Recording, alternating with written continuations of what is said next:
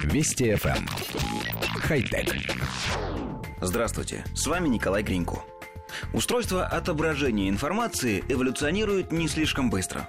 Перфокарты, электронно-лучевые трубки, LCD-мониторы и теперь вот панели на органических светодиодах.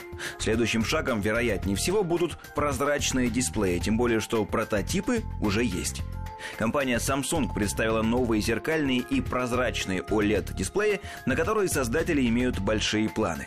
На мероприятии в Гонконге ограничились лишь показом экранов, выполненных в виде рекламных щитов и демонстрационных стендов.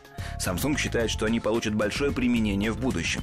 Компания планирует развивать производство зеркальных дисплеев, на базе которых можно создавать, например, виртуальные примерочные комнаты. Посетители магазинов смогут использовать высокотехнологичные зеркала для виртуальной примерки ювелирных изделий, предметов одежды или обуви перед покупкой. Это будет возможно благодаря 3D-камерам. В то же время Samsung собирается использовать свои прозрачные OLED-дисплеи для показа интерактивной рекламы с возможностью голосового и жестового контроля.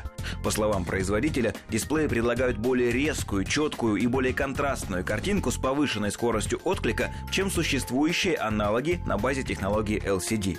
Реализация планов Samsung займет некоторое время, о сроках начала производства никакой информации пока нет.